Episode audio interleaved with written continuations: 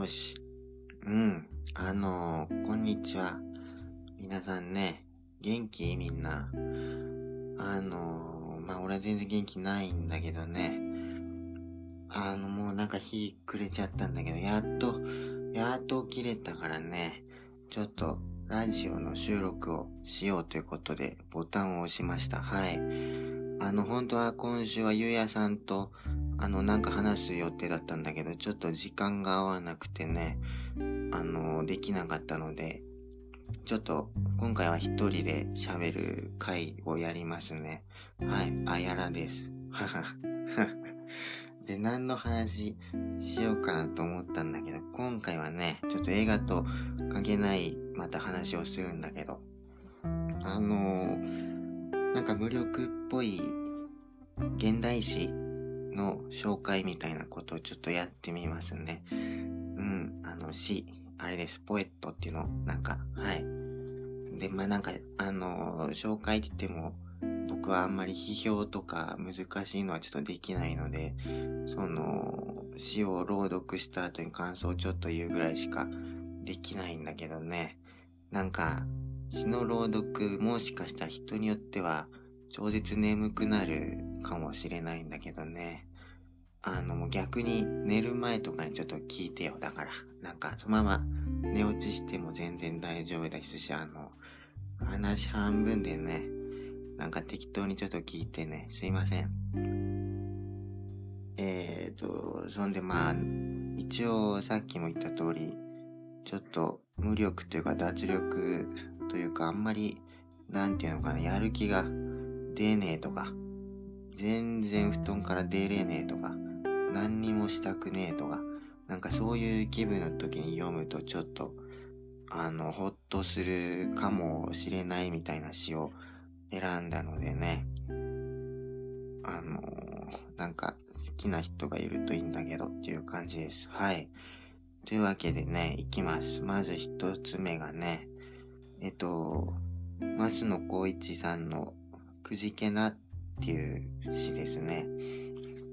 えっと、これはね、くじけなっていう詩集があってね、あの、それの表題作ですね。最初のページに書いてある詩がこのくじけなです。くじけないじゃなくてくじけななんだよね。で、どうしようかな。まあ、とりあえず朗読からやりますね。じゃあちょっと読みます。えー、くじけな。くじけな。心ゆくまでくじけな。世界の真ん中でくじけな。くじけな。くじけないでと励ます愛の強さにくじけそうな時にはくじけな。くじけな。よし。くじけてよし。くじけた心にしか見えないものを見上げ、微笑んでいればよし。はい。という感じでね、このくじけなっていうてか、増野光一さんはね、えっと、メインは、あの、短歌の人だと思うんだけど、他にも小説とか詩とかエッセイとかいろんなものをこう書いてるんですよね。でこのくじけなっていう詩集は、あの、最初ツイッターでのつぶやきから始まったらしいので、あの、横書きで詩が書かれてんだよね。で、目次をちょっと読むと、例えば、夢を諦めな、とか、小さいことにくよくよする、とか、人生はまだまだこれか、とか、うん、まあだから、それくじけないでとか、夢を諦めないでとか、君は一人じゃないよとか、そういうその前向きな力強い言葉の最後の一文字をこう抜いて、それでちょっとネガティブな言葉に変えて、で、そうすることによって、その、ちょっとそういう前向きな言葉に疲れてしまっている読者に寄り添ってくれるみたいな、まあそういう作品集なんですよね。まあなんかやっぱユーモアがあってね、で松野光一さんは、あの、すごいわかりやすい言葉で表現してくれるから、あの、読みやすくていいんですよね。で、すごい、まあ、ネガティブなんだけど、基本的には、まあ、なんかこのくじけなの通り、その、最後の、くじけた心にしか見えないものを見上げ、微笑んでいればよし、とかに、まあ、ある通り、その、後ろ向きなんだけど、基本的には生きる方向を向いてるみたいな、あの、まあ、そういうとこがやっぱ魅力的だよね。はい。で、これはね、その作られたのが、えっと、2011年の2月から4月にかけてらしいんですよね。だから、あの、震災があった時なんですよね。これ出されたのが。あの、だから本を、この後書きみたいなところに書かれてるのそのままちょっと引用すると、えー、震災が起きたのは、くじけなを本にしたいとある出版社の方が連絡をくださった直後のことでした。私は自分の死が読み返せなくなりました。くじけないでというまっすぐな言葉がこんな時は必要なのかもしれないと思いました。くじけなはくじけたと思いました。そうして私はくじけなの続きを書き始めました。折れてしまったものをつなぎたかったのです。32編目から言葉の色が少し変わっているとしたらそんな事情です。みたいに、まあ書かれてましてですね。だから、あの、後半は震災の後に書かれたのはちょっと詩の雰囲気が変わってるんですよね。一番最後の収録されてる詩集が、くじけないっていう題名なんですよね。だからくじけなで始まってくじけないで終わるところとかが結構この本好きでね、俺。くじけないの方はまあちょっとよ、よ、ここでは朗読しないけど、なんか、もし興味持った方がいたら買って読んでみてね。100ページぐらいですぐ読めます。えーと、1冊目終わり。くじけなでしたね。はい。で、2つ目が、えーと、山野口幕っていう詩人の詩をちょっと読みます。これもまあなんか読んでからちょっといろいろ感想とか言った方がいいですね。はい。自己紹介。ここにより集まった書士を、先ほどから書士の位置について考えているうちに、考えている僕の姿に僕は気がついたのであります。僕ですか？これは誠にうぬぼれるようですが、貧乏なのであります。これ自己紹介っていう、あの、名前の詩なんですけど、やっぱこの貧乏なのでありますが、かっこいいよね。なんかこう、したたかさがあって、しぶとそうで、しかもまあ大事なのがやっぱ気取り、気取った感じが、こう全然ないんですよね。その、自己紹介っていう題名で、なんかこういう内容で気取ったとこがなく、なんかさらっと言ってのける感じとかがすごい好きなんですよね。ちょっと山野口幕の、え、ー、と、作者の説明をすると、この人は沖縄出身の詩人で、あのー、まあ、今の詩の通り、基本的に死ぬまでずっとお金がなくてね、あの、放浪者みたいな生活をずっと続けてたみたいな感じの人なんですよね。だからその、貧乏にまつわる歌がめちゃくちゃ多いんだけど、あのー結構すっとぼけてる感じがあって、その明るいんですよ。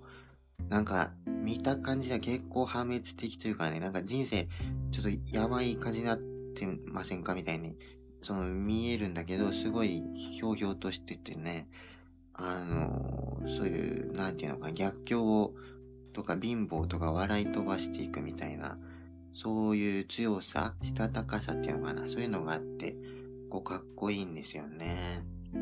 ぱ放浪者とかは、あのー、かっこよく見えるよね。やっぱ、なんかね、多分、尾崎豊斎とか種田三等家とかが好きな方はね、もしまだ読んでなかったらそのおすすめです。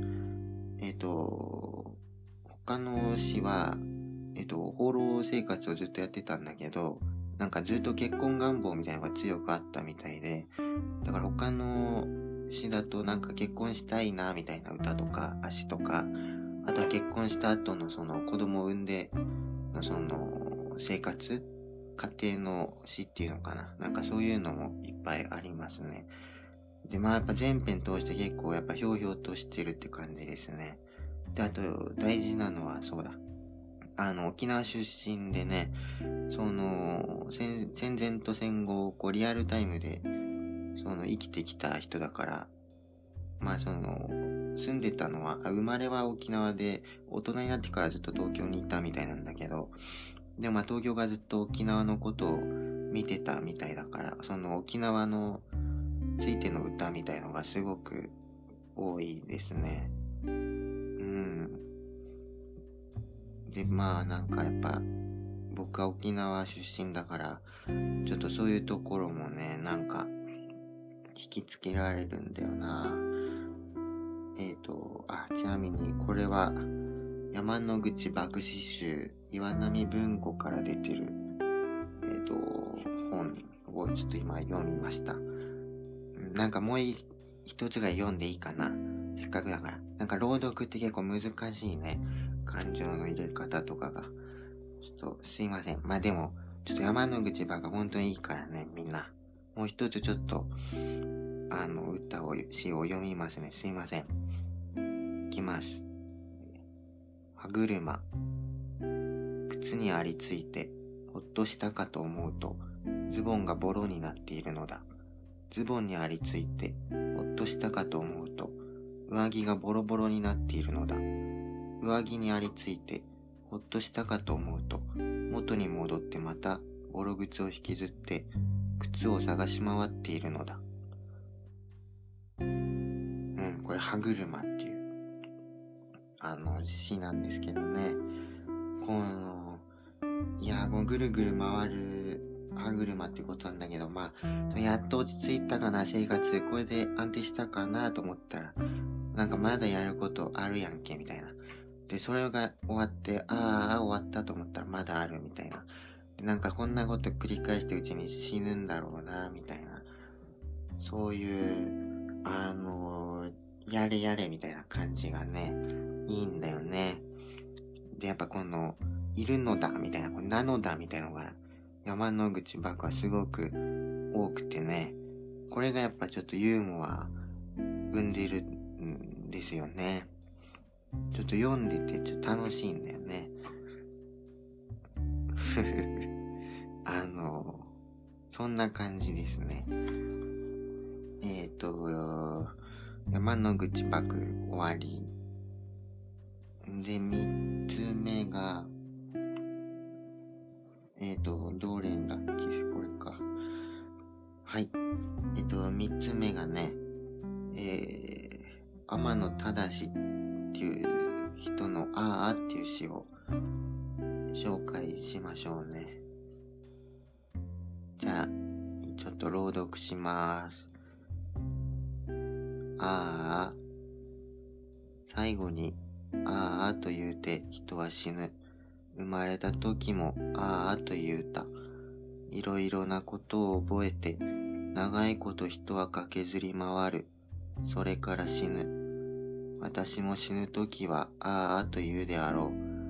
あんまり何にもしなかったので、恥ずかしそうにああと言うであろう。うん。ああですよ。ああ。ほんとこう、なんていうんですかね、この何やってんだが、みたいな感じがちょっといいよね。その 長生きしたけど、なんか、人生全然何がなんだかわけわかんなかったなみたいな。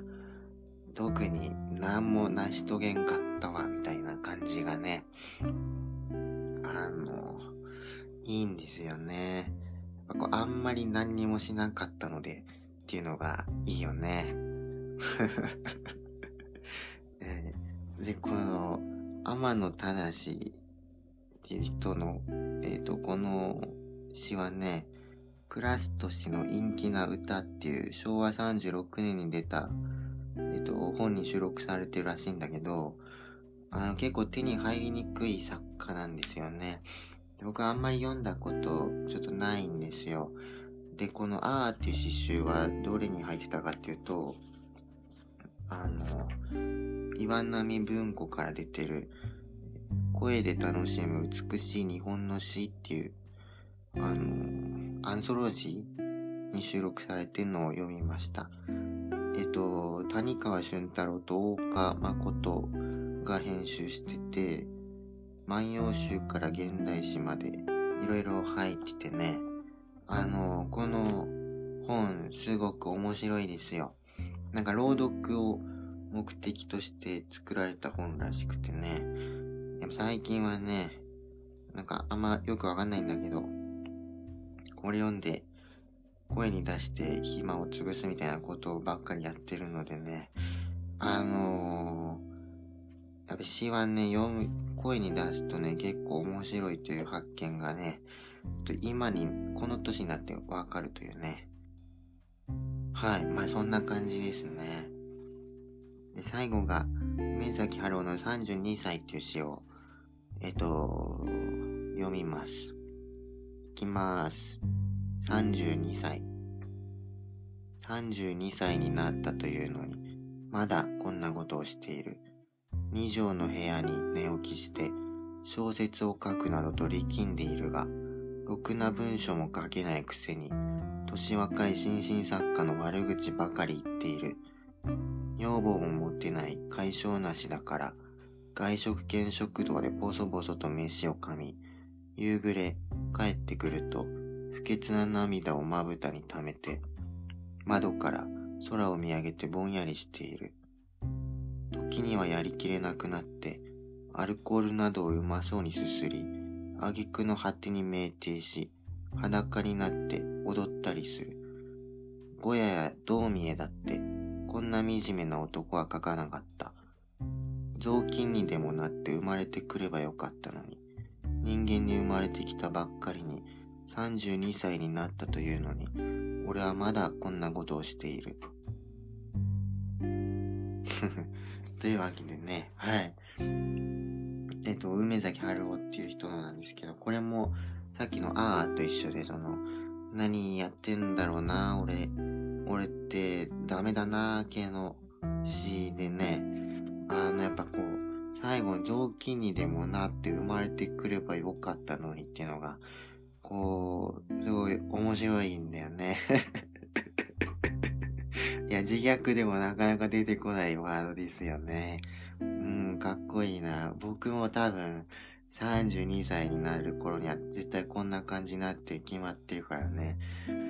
こうありがたいんですよね。えー、で、ちなみにこれはね、えっと、平の美徳っていう題名の中高文庫から出てる、この梅崎春夫のエッセイとか短編を収録した本の最初に収録されてる詩ですね。